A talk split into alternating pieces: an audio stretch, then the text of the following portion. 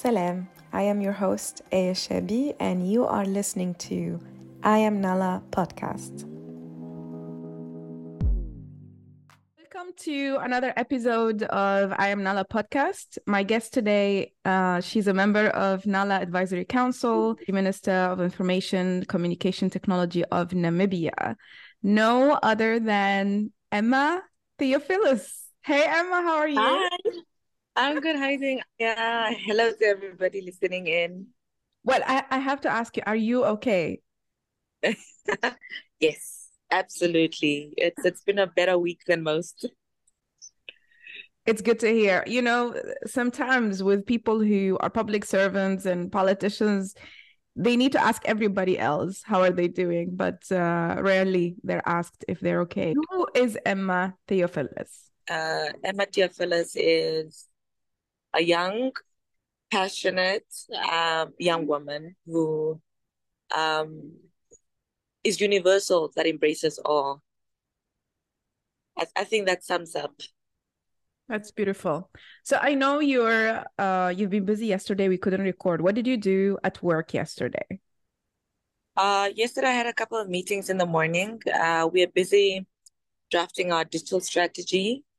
Then I had to prep for cabinet. We had a special cabinet meeting. Then I had to go to Parliament because I was contributing to the High Court Amendment Bill. And that ended my day. Okay, let's go a little bit to your childhood. Tell us about your family. How did you grow up? Where in Namibia did you grow up? So, yes, I think I had an average family, mom and dad, a younger brother and younger sister. I grew up in Katutura, Namibia. Spent my whole childhood there, went to public schools there, integrated with the community there. Then I, of course, joined an after-school center called the Kayak Trust, which was a game changer for me because it allowed me to connect with other children from different backgrounds, exposed to activities I wouldn't do in my home necessarily or my family necessarily. And that opened up new horizons. I learned about human rights. I learned about the importance to be, you know, free and express yourself freely with confidence. And that shaped a little bit how I turned out today. And then you got into politics. How did that happen? Was it a plan or it just happened? Well, first I got into activism around children's rights because there was no law that protected children's rights. And then, of course, that moved into like youth rights, education rights, rights for young women, rights for reproductive health and rights. And then, of course, because of that, I decided to study law. So I went to university and I did my law degree. And while I was doing my law degree, I continued my activism journey as a student activist. And then joined, joined the political party of my choice. And thereafter started working on different projects related to politics, youth activism, youth rights, you know, decided to study law, graduate and get into the law practice. I was then asked to join government by the president as a member of parliament and as deputy minister. So, well, first, I'm wondering if you're still the youngest on the continent, because when you say, when I was youth activist, you literally were 23 when you got appointed. Yeah, no, I'm 27 now and I still consider myself a youth activist because I'm still youth. But yeah, I think it still stands that I'm the youngest on the continent. That's incredible. So I wanted to know what was the best decision or the most, in a good way, the most difficult decision you've made since you've taken this role? The most difficult, and it's still a continuous decision I take because it's never ending. It's the decision to continuously advocate for things I used to advocate for as a youth activist because the political space is different. It has written rules and unwritten rules, silent expectations and loud expectations. And it's easy to just go with the crowd or go with what others believe is true and is important. But I have to constantly make a decision every day that what I advocate for is truly what I believe in. and I'm willing to stand for it, and I'm willing to act on it, put energy, time, resources where necessary to make it a reality. And that's a continuous decision I continuously make based on the foundation of being a youth activist and having certain principles and values I still hold on to, even my political role. Just to let the listeners know that Emma basically is doing her hair while we're recording this podcast. And that's literally, you know, it's being a woman in politics, right? Yeah, it is what it is. So I wanted to ask, what makes your job exciting? What do you tell yourself when you wake up getting ready to go to the ministry? Having this opportunity every day makes me very grateful because, one, there aren't many of us in this country, on the continent, in the world. And just being in the space alone speaks volumes, because it's almost like, hello, we young women are also here and we deserve a seat at this table. We deserve to be represented here. So just that presence alone makes me feel very grateful. But I'm always so excited to bring a young woman's perspective, which almost every single time surprises my colleagues. They've never thought about a perspective like that. They've never ever, you know, thought about it in a way, you know, how it affects a young woman or a young person. So every day I feel almost absolved that although progress is slow, and it's not always so clear if things are moving or progressing. I do feel that in that way, when situations like that come up, I feel like, yeah, that there is something. And it's way better than no young person or young woman being in the space. So yeah, that excites me. So do you have some secret affirmations you tell yourself in the morning or in the evening? Absolutely. I pray every morning. I try to meditate every night. And I constantly, you know, just show gratitude. So my affirmation is just to list the things I'm very grateful for, whether it's my health, whether it's my ability to speak, to read, to understand. So I know you mentor a lot of young people to go into politics. I know one of the conversations we had, you really encourage these young people you believe in to show up for political party meetings, to engage, to campaign, you know, to do something, to start somewhere. So for young women listening to us who are hesitant to go to politics, because we know in many African countries, it's very hostile and sometimes nearly impossible to go into politics. What would you tell them? Where do they start? What are the few steps they can take, the smart steps they can take? Yeah, I think the first thing is they need to inform themselves. They need to understand the political system, how it operates, you know, just even simple things like what political parties are out there. What choice would you like, you know, to make in terms of political party? And then show up. You need to show up. You need to be visible. You need to be seen. You need to make your voice heard. That's the only way you start building a track record. So you don't have to do so much. You don't have to know all the answers or know how the system completely works. You just need to show up and continuously learn. Have a spirit of a learner, a spirit of learning, and you will surely get there. It takes time. I mean, I think back to when I started my activism was when I was 13. I got appointed at 23. That's it. It's 10 years in the making, but it didn't feel like 10 years. You understand? And it takes time, but you need to start. You need to start now. So yeah, that's my encouragement for them to get into that space. Start now. We would hope you would still be in politics because you are doing amazing. Well, you're delivering, but also you are inspiring a lot of young women to just see you there in the space. This hair is coming out nicely.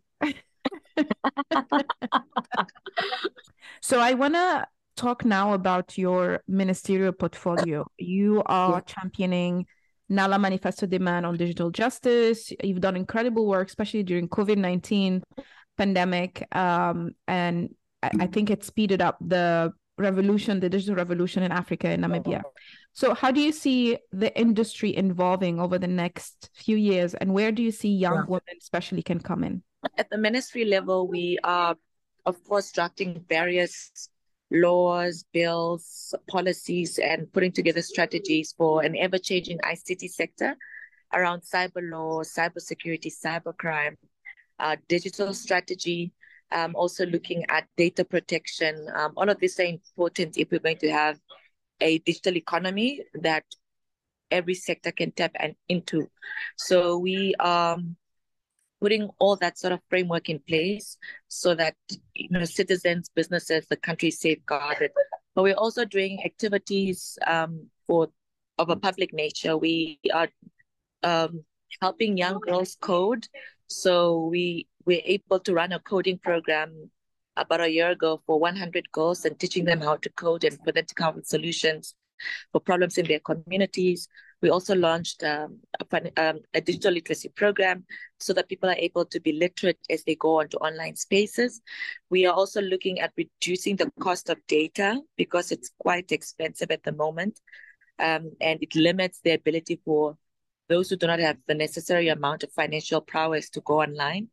And we also want to introduce tax breaks on devices. So if you are able to afford a smartphone, you are way better off than somebody who's unable to afford and use one. So we want more people to afford digital gadgets for them to access online spaces. So those are some of the interventions we are working on.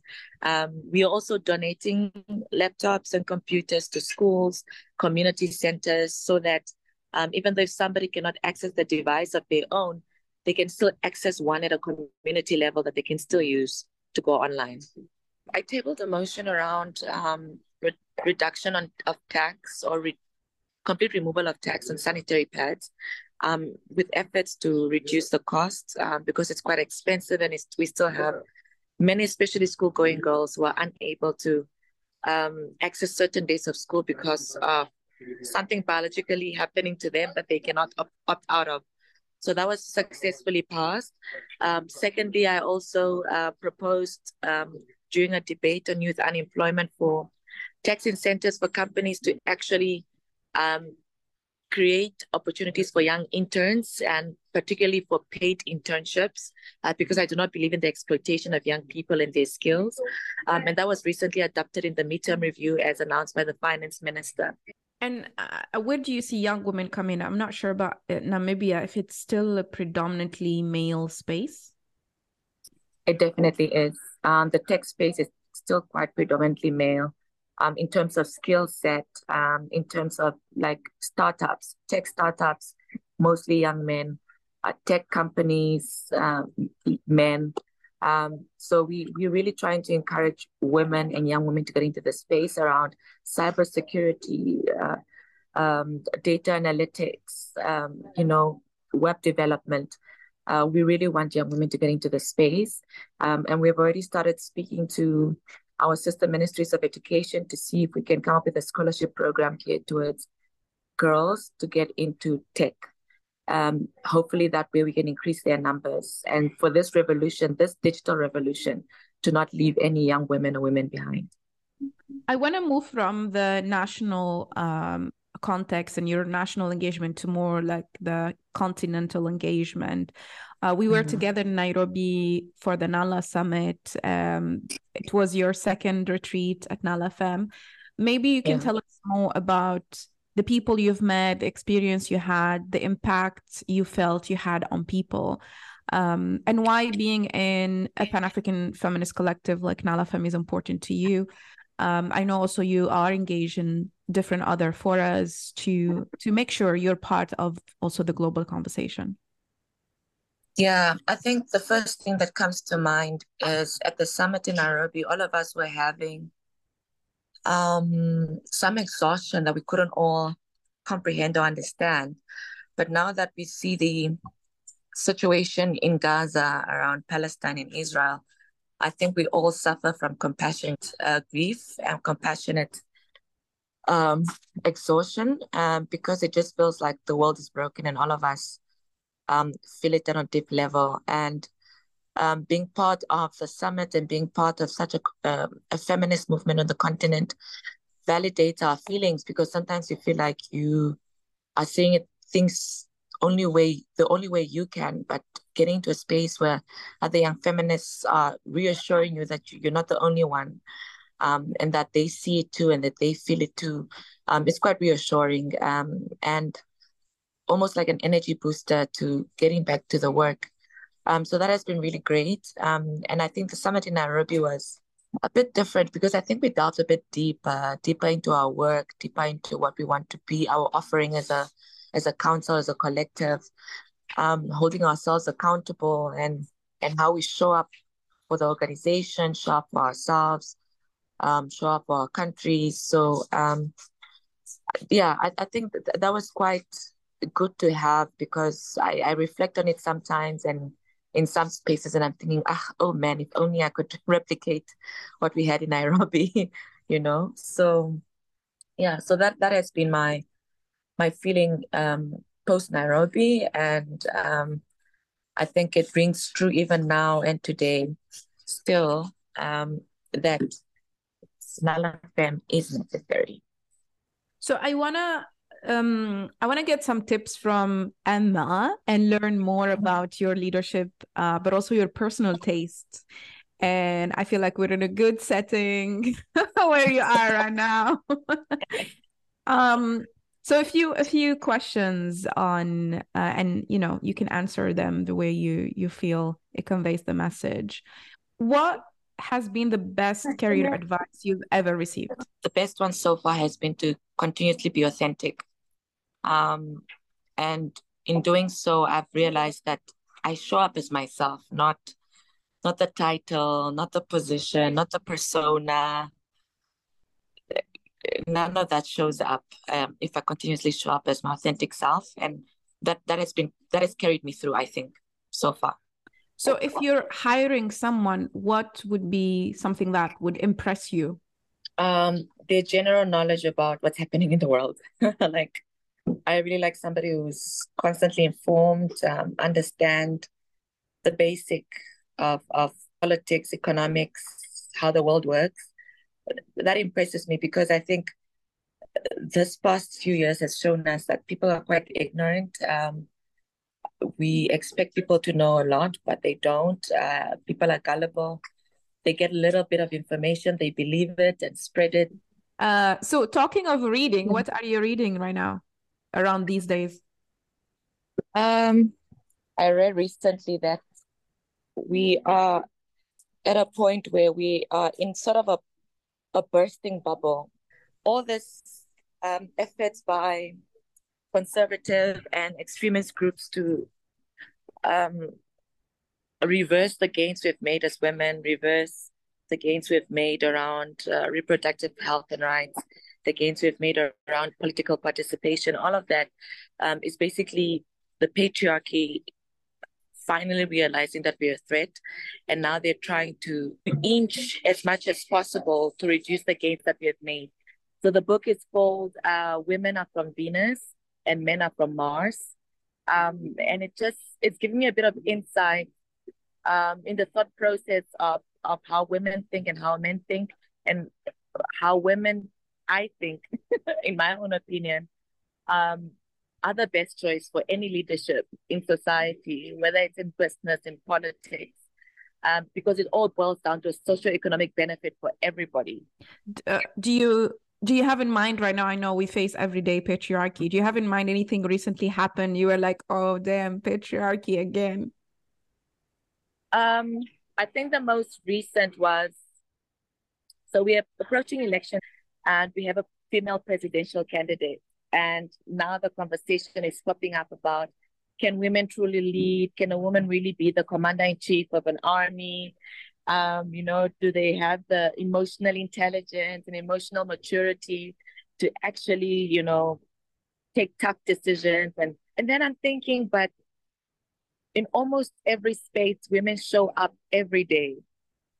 We're good enough to raise presidents, good enough to raise kings, ministers, leaders, but we're not good enough to be those leaders ourselves. Make it make sense. So I think, yeah, that was just like here we go again, the patriarchy showing up again. When they see any advancement, they try to yank us back. So, yeah.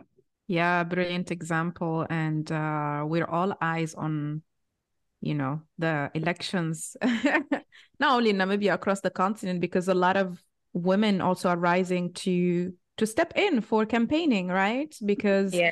The patriarchy has been like holding that space, not even an option to step in. And now when they step in, they're called all sorts of names and doubted for their leadership.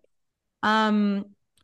So some lighter questions. What do you use for your skincare? Are you mostly obsessed with your hair or nails or facial? I can see you're already doing your hair, so that's very important.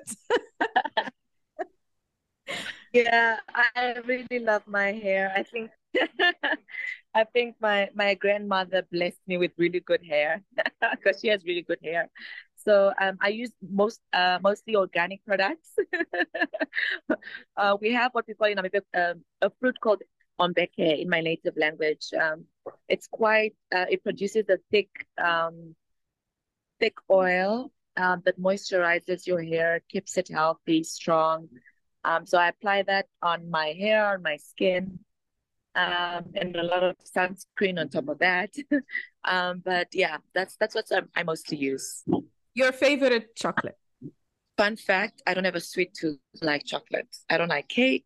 I don't like sweets. I'm not a dessert person. I don't like sweet stuff at all. Oh my gosh, you're sugar free. That's why you look amazing. So no, thank you. Okay. So okay, perhaps flowers. Do you have a favorite flower? Yes, I love orchids. I love orchids so much. Yeah, I don't know. For me, they're elegant, simple. I love them so much. So in my home, I try to have a fresh batch every week.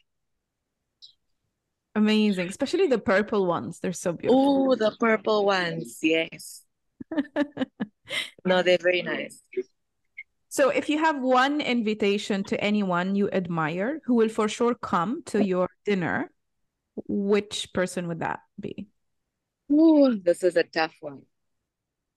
This is a very, very tough one. My favorite person, like in politics or just in general? In general, could be anyone. Goodness. Okay, let's say three people, so you have more. Okay. More choice. Okay, so Madam Ellen Sirleaf Johnson, I've really had the opportunity to sit down with her, and I would be so happy to do it again. She has such gems of wisdom. I just want to tap into. So she's one. The second one would be our former Deputy Prime Minister, Dr. Libertina Amathila. She is, I think, one of the women I look up to in terms of philanthropy, servanthood, her time, her energy, her resources to the community. And I think it's something I want to emulate at some point in my life. So she's the second person, Dr. Libertine Amathila, now Apollos. And then the third person, I think I'll stick to those two. So no men, no dates with men, yeah? Not at this time. Not at this time. Got it. You've been very vocal on what's happening in Gaza. You also signed on NALA Femme collective statement. Yeah, but your message is very strong because it's about liberation, and you as Namibia are people who know exactly what does that mean as recently, you know, driving your own liberation. Yeah, no, in fact, yesterday when I was contributing to the High Court Amendment Bill, I reiterated again our solidarity with the people of Palestine, and knowing exactly that what they're going through is what we went through a few years ago, and we fully support their right to self-determination, to call for the end to the conflict, to the war, to the genocide, so that the people of Palestine can get their dignity back, and so they are able to self-govern and be free from the oppression of an apartheid regime that would like to strip their identity away. So in solidarity with the people of Palestine. I am NALA because I believe that every young woman needs the opportunity to an education, to online safe spaces, and the ability to self-determination. Enjoy your day. Love you so much. Thank you so much. Love you too. Bye. Bye. Bye, Aya.